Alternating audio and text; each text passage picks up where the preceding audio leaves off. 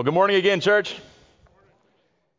We are this morning back in our series on the book of Hebrews. Jesus is better, so don't give up. We'll be in Hebrews 6, 13 through 20, if you have your scripture with you, if you have your Bibles.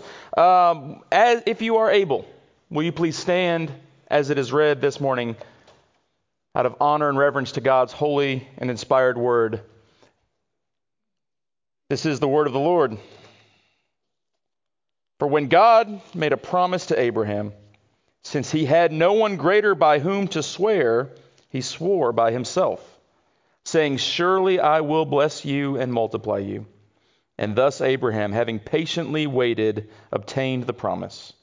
For people swear by something greater than themselves, and in all their disputes, an oath is final for confirmation. So when God desired to show more convincingly to the heirs of the promise the unchangeable character of his purpose, he guaranteed it with an oath, so that by two unchangeable things, in which it is impossible for God to lie, we have fled for refuge, we who have fled for refuge might have strong encouragement to hold fast to the hope set before us. We have this as a sure and steadfast anchor of the soul a hope that enters into the inner place behind the curtain, where Jesus has gone as a forerunner on our behalf, having become a high priest forever after the order of Melchizedek. The grass withers and the flowers fade, but the word of our God will stand forever. Pray with me. Heavenly Father, we pray that as we come to your word this morning, May your Holy Spirit be opening our minds, opening our hearts, aligning them to you, drawing them closer to you. May we be transformed by your word this morning in Christ's name. Amen. Please be seated. How do you feel about boats? I'm at the place in my life where I really want to be friends with somebody who owns a boat. I don't want to own a boat. When I was younger, it, this is for a reason because when I was little, my grandfather was very much into boats. He lived in Savannah, and so we would he would often get boats, and we'd go out in the ocean and fish and boat around. But he was cheap, so he didn't want to actually buy like a nice boat. He would buy old boats and try to fix them up. I remember one time when I was like nine or ten, uh, we had to be towed in by the Coast Guard twice in one week. The first time they were nice about it. The second time they remembered him, and they weren't as they weren't, they weren't quite as uh, generous about it. But when, I remember when we were out there in this boat that was broken down, we, we, we could do nothing. We were totally subject to the waves and the currents and the wind, and the boat was going to go where it was going to go, and we had no control over it. But it's not just little boats owned by your grandfather, it's large boats. Even the largest ships are subject to the waves and the winds and the currents and the conditions of the ocean. I like how uh, motor journalist uh, Richard Hammond puts it, where he says, I don't like boats. You can't trust boats. You can't trust any vehicle that isn't necessarily where it was when you last parked it, which is absolutely true. And no matter how large and formidable your ship might be, it has to have a sturdy anchor. I was doing a little bit of research and I found the Viking Anchor Company, and they say this on their website. Your anchor is one of the most important pieces of equipment to ensure safety. It should be 100% reliable and capable of holding you in place, even in challenging weather conditions. By securing your anchor, you can keep a safe distance from hazards and enjoy your boating experience with peace of mind. And I'm like, wow, that is profound if you think beyond just physical anchors and physical ships. Because our passage this morning in Hebrews 6 is pointing to this exact thing, this very sort of anchor. Not one that goes to a literal ship, of course, but one that is an anchor for our very lives, our very soul. The author of Hebrews has given these powerful warnings from Hebrews 5 through the first part of Hebrews 6 that Adam has preached on. These powerful warnings against apostasy. So much so that if we're not careful, if we read just that end of Hebrews 5, beginning of Hebrews 6, and ignore or don't know the context of the rest of the book of Hebrews or don't know the context of Scripture, we may come away thinking, my salvation is hanging by a thread. My status with God is on the thinnest of margins, and I better be real careful. Which is not, of course, what Scripture teaches. This is, if we understand the whole message of the Scripture, the whole message that God is giving us in the Bible, we understand that Hebrews 6, while does give those important warnings, we get the passage we read just a minute ago, the end of Hebrews 6. The second half, which so powerfully gives us the truth that we can indeed be absolutely assured of our salvation, so long as that assurance is in the right place. British theologian Donald Guthrie put it this way. So, what the writer of Hebrews is concerned to show is one, the solemnity of God's promises, two, his unchangeable character, and therefore, three, the absolute certainty of his word. This is really an explanation of the basis of the Christian's full assurance of hope. Having given these stern warnings, now he is going to explain on what basis a Christian might rightly have full assurance of the hope of the Lord Jesus Christ. Y'all, what we see in our passage this morning is this important truth is that the promises of God, guaranteed by who He is and His character, are what gives us assurance, an anchor for our soul, both for tomorrow and for eternity. I think we see that in three ways throughout this passage. Uh, we see first, we see the substance of God's promise, or what is the anchor made of. We see that in verses 13 through 15.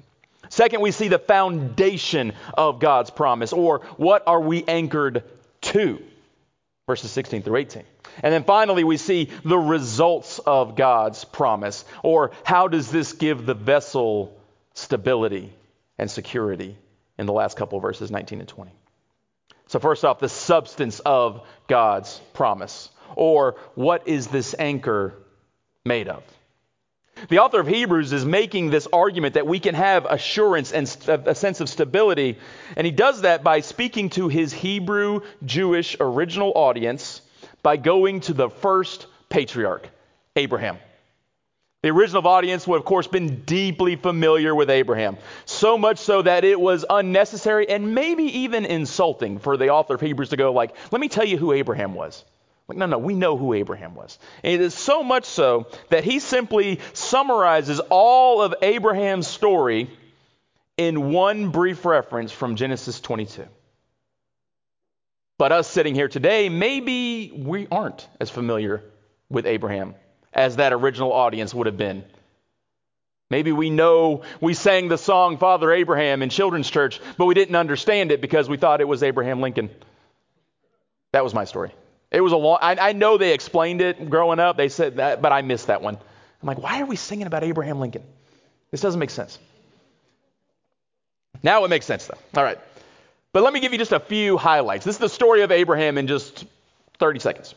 We see in Genesis 12, Actually, the whole story of, of, Abraham goes from Genesis 12 to Genesis 25. In Genesis 12, God calls Abraham, then Abram, uh, calls him to come to a land he doesn't know, and he initiates the covenant. In Genesis 15, God formalizes the covenant between himself and Abraham with this split animals and a smoking fire pot. We'll get to that in a second. In Genesis 17, God gives the sacrament for the covenant, circumcision, the sign and seal of this covenant promise. And then in Genesis 22, God gives this confirmation of the covenant through an oath after Abraham was willing to sacrifice his only son, Isaac. But there's a word that's repeated over and over again, if you were listening to what I just said in that brief retelling. And that word is repeated not just in Abraham's life, but it is repeated throughout Scripture. And that word is covenant. Covenant. Covenant is God's way of relating to his people. The heart of the covenant is God saying, I will be your God and you will be my people. That refrain that is repeated over and over and over again throughout Scripture. So, what is a covenant? Well, first, a covenant does a few things. A covenant defines the relationship, and a covenant, biblically speaking, is God's DTR, define the relationship conversation. Human relationships have these all the time, whether we label them such as not or not. But second, a covenant lays out the behaviors appropriate to that definition. And then third, the covenant lays out the stipulations, the rewards and the consequences of keeping or breaking the covenant.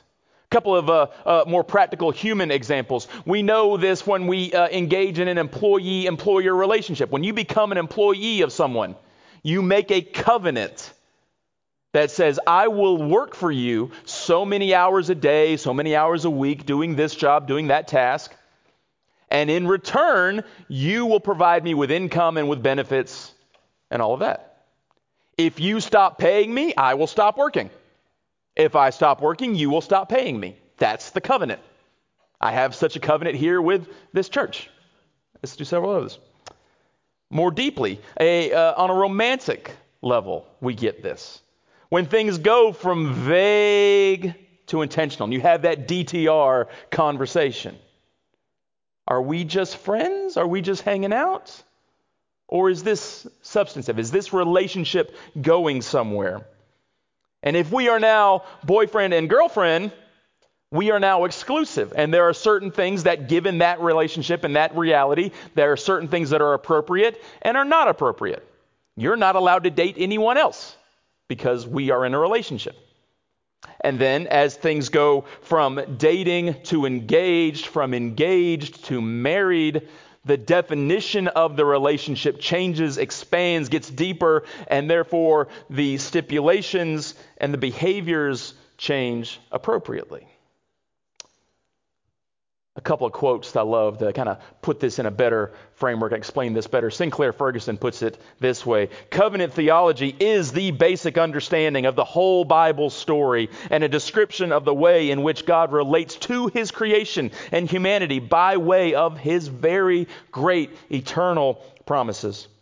Covenant is not the only thing in the storyline of the Bible, but it is the undergirding structure that unites the whole and makes sense of it. O. Palmer Robertson, this is one of the greatest quotes on what is covenant theology. What is, when we talk about the covenant of Scripture, O. Palmer Robertson puts it this way. He says, How do you define the covenantal relation of God to his people? A covenant is a bond in blood sovereignly administered.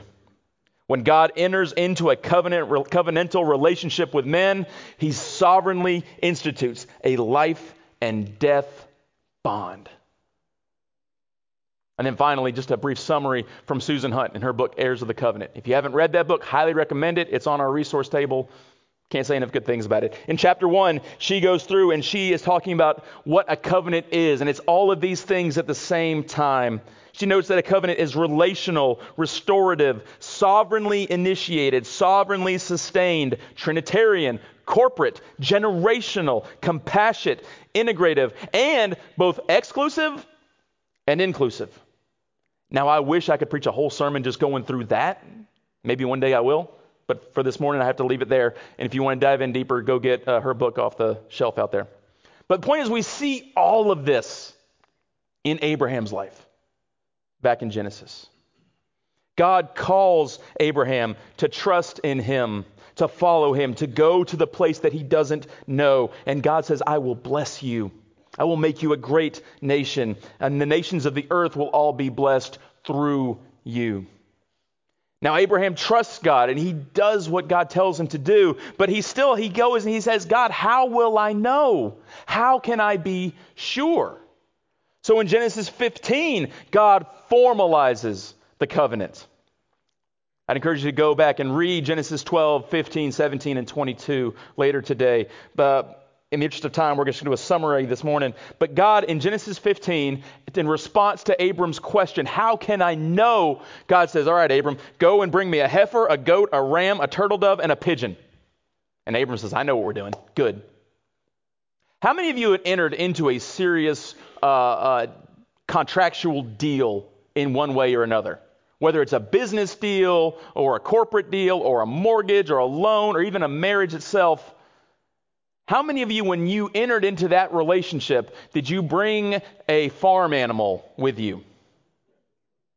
Imagine going to your home closing, you're closing on your mortgage, and you bring a cow with you into the mortgage, the closing office.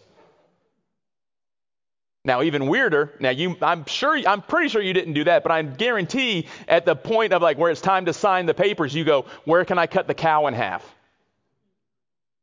So we can close this deal. But that's exactly what's going on in Genesis 15. God says to bring these animals, and Abram instinctively knows, he knows from culture, he knows, I know what to do. He takes all these different animals and he cuts them in half, long ways, and he lays the pieces out. Because this was common practice in the ancient Near East of how you solemnize a deal, a covenant. You would cut the animal in half, both parties would speak the terms of the covenant arrangement, and then they would pass between the halves of the animals together. And the more significant the deal, the bigger the deal, the more important it was, the larger and the more animals you would use. Which is why when God asked, he asked for one of everything, right? And they would pass between it. And what they were saying as they passed between these split halves of animals, they were saying, This is the covenant deal we have made. This is the covenant arrangement that we have made together. If I break my part of this covenant, may it be done to me as we have done to these animals. And they would both speak it and pass through it together. A very interesting note there in Genesis 15. If you go and read that, you'll note that as God proclaims his covenant promise again to Abram, the two parties there, Abram and God, do not pass through the animal halves together. God puts Abram off to the side and God comes as a smoking firepot. And just side note, anytime in the Old Testament in particular, but throughout Scripture, anytime you see smoke and fire miraculously showing up, that's God showing up. So, as a smoking firepot, God makes his presence known, puts Abram off to the side, proclaims the covenant, and God alone himself passes through those animal halves. What God was saying was, Abram, this is my covenant promise with you. And Abram, if I break this covenant promise, I die. But Abram, because you are standing off to the side, and I am the one that is passing through these animal pieces, Abram, if you break this covenant promise, I die. God is putting it all on him. He is the one that made the covenant, He is the one that sustains the covenant, and He is the one that bears the punishment for the breaking of the covenant. But then in Genesis 17, God gives the sign and the seal of that covenant, this sacrament of circumcision, this physical sign marking those that belong to the covenant community. And that is in Genesis 17, where God actually changes Abram's name from Abram, father of many, which at the time he had none, to Abraham, father of nations.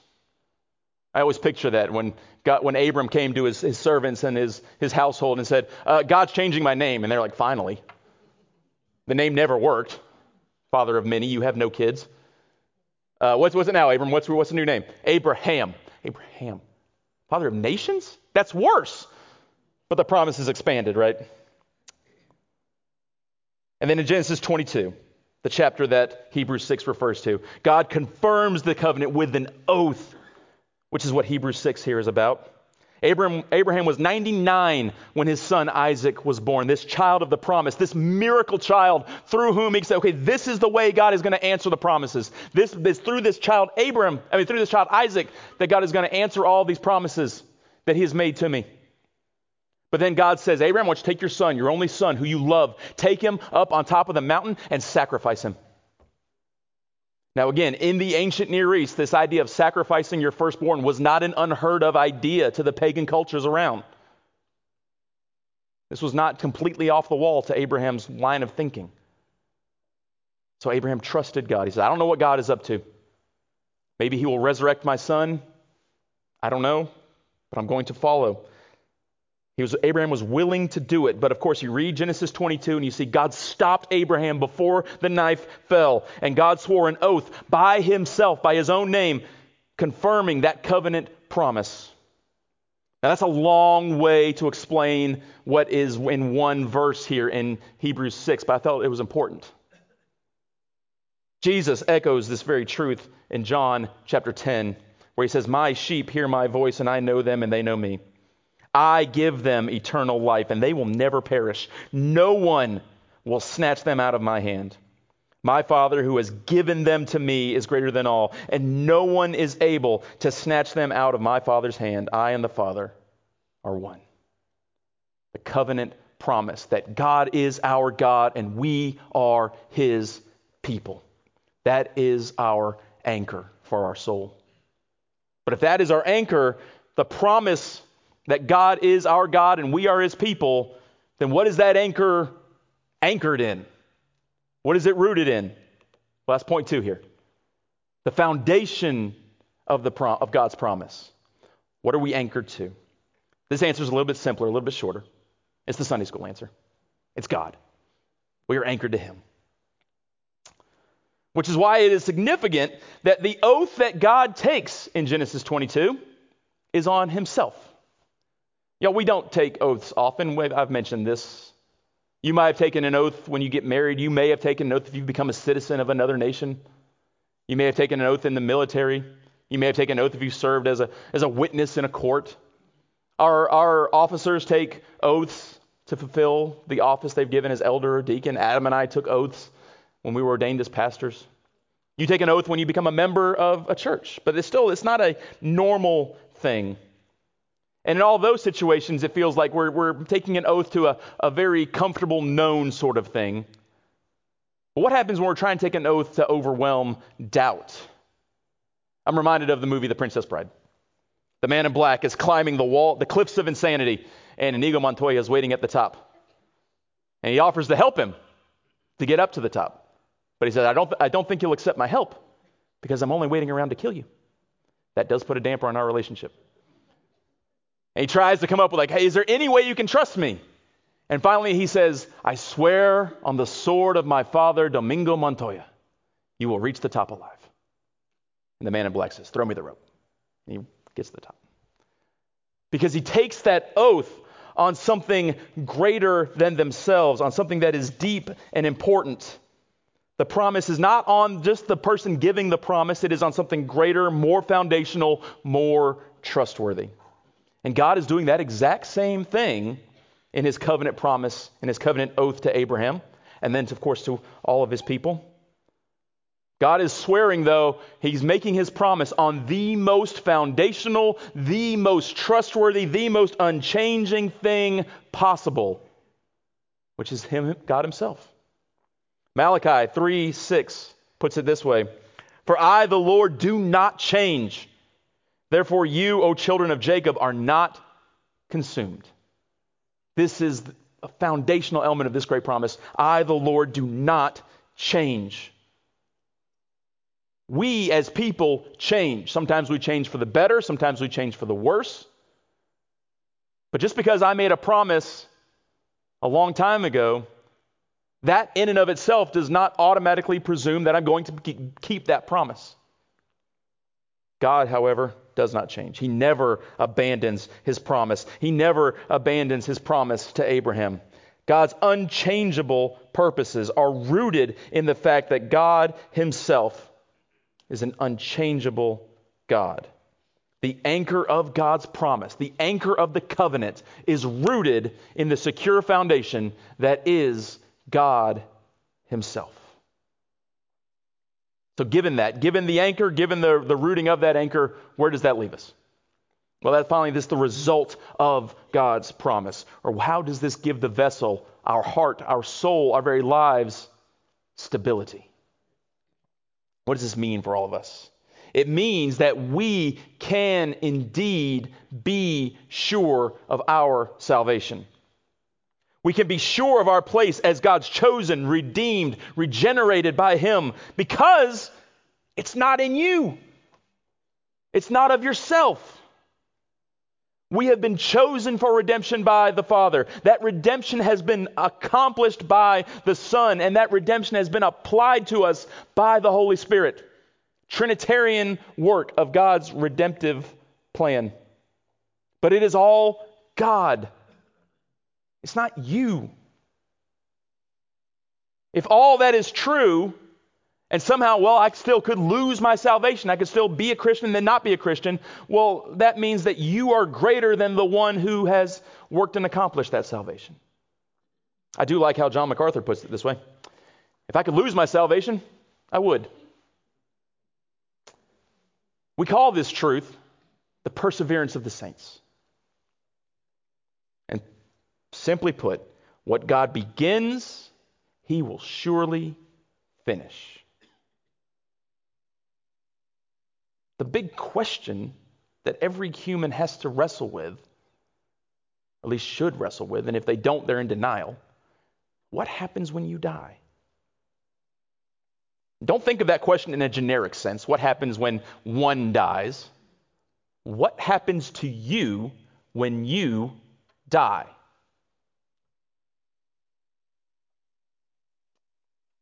To put it another way, you say Christian, those of you who are in Jesus Christ, redeemed by Him. You say Christians go to heaven when they die, they're with Jesus. The question then is how can I know that I am a Christian? How can I know for certain right now that when I die, I will be with Christ in His presence in glory? Because, y'all, most religions, I would argue every other religion, offers no such assurance. Every other faith, every other religion offers the plan. They lay it out before you. And they say if you can stick to the plan well enough, you might get there. Good luck. Christianity doesn't do that. The Bible doesn't do that. The problem with the question could be this How can I know that I will be with Christ when I die? How can I know I will go to heaven? How can I know I am saved? All too often, that question drives us inward. Have I believed the right beliefs? Have I prayed the right prayer? Have I walked the right aisle? Have I been sorry enough for my sin? Have I had enough faith? Have I done the right things? Jumped through the right hoops? Etc., etc., etc. But y'all, the worst thing we can do if we are looking for assurance of our status with God, if we are looking for assurance of where do we stand with God now and where will I stand with God on the day of my death, and where will I stand with God for eternity, the worst place we can go is internal. Don't go looking inside yourselves. When we look deep in our own heart and mind, we're often we're still going to find junk. I don't care how clean your house is. If I come into your home right now and start digging in your couch cushions, I'm going to find some junk. I'm going to find some crumbs and some dirt. What's the point of all these dramatic warnings in Hebrews 5 and Hebrews 6? The warning buzzer. Y'all, this is a means by which God is preserving his people. It's another means by which God is saying, quit looking inward for your assurance. Look to me. Remember a few weeks ago, maybe several weeks ago now, I, I brought up this theological concept called penal substitutionary atonement. Put simply, it is that Jesus paid the debt of our sins on the cross. He paid the penalty of our sin, He paid the debt of our sin. And if our sin truly was paid for by Jesus at the cross, it would be unjust for God to demand payment again from you. It would be unjust for God to say, Jesus paid it for you, but I'm demanding payment from you as well. We don't have to stand at heaven begging and hoping and pleading that we might get in. We have the ticket. A few weeks ago, I brought up this. Um, years ago, when I got to go uh, to be in a NASCAR race, and I had a hot pass. These are very hard to get. You can't buy them. You have to know somebody. And the guy I know is retired now, so he won't get in trouble if I mention this. Again, I could never acquire this thing on my own in any way, shape, or form. I couldn't buy it. I couldn't earn it but it was given to me. And because I had that pass, even though it was obvious I didn't belong there, I had no business being in the pits of that race. No one could say anything because the pass was genuine. It had the NASCAR emblem embossed on there, it had my name on there. No one could deny me entry, even though it was clear I didn't belong.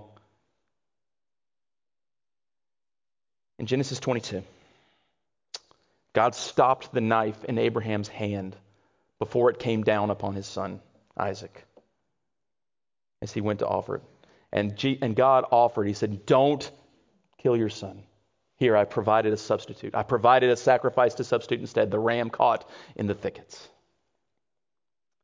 But I love how Sally Lloyd Jones puts it in the Jesus Storybook Bible.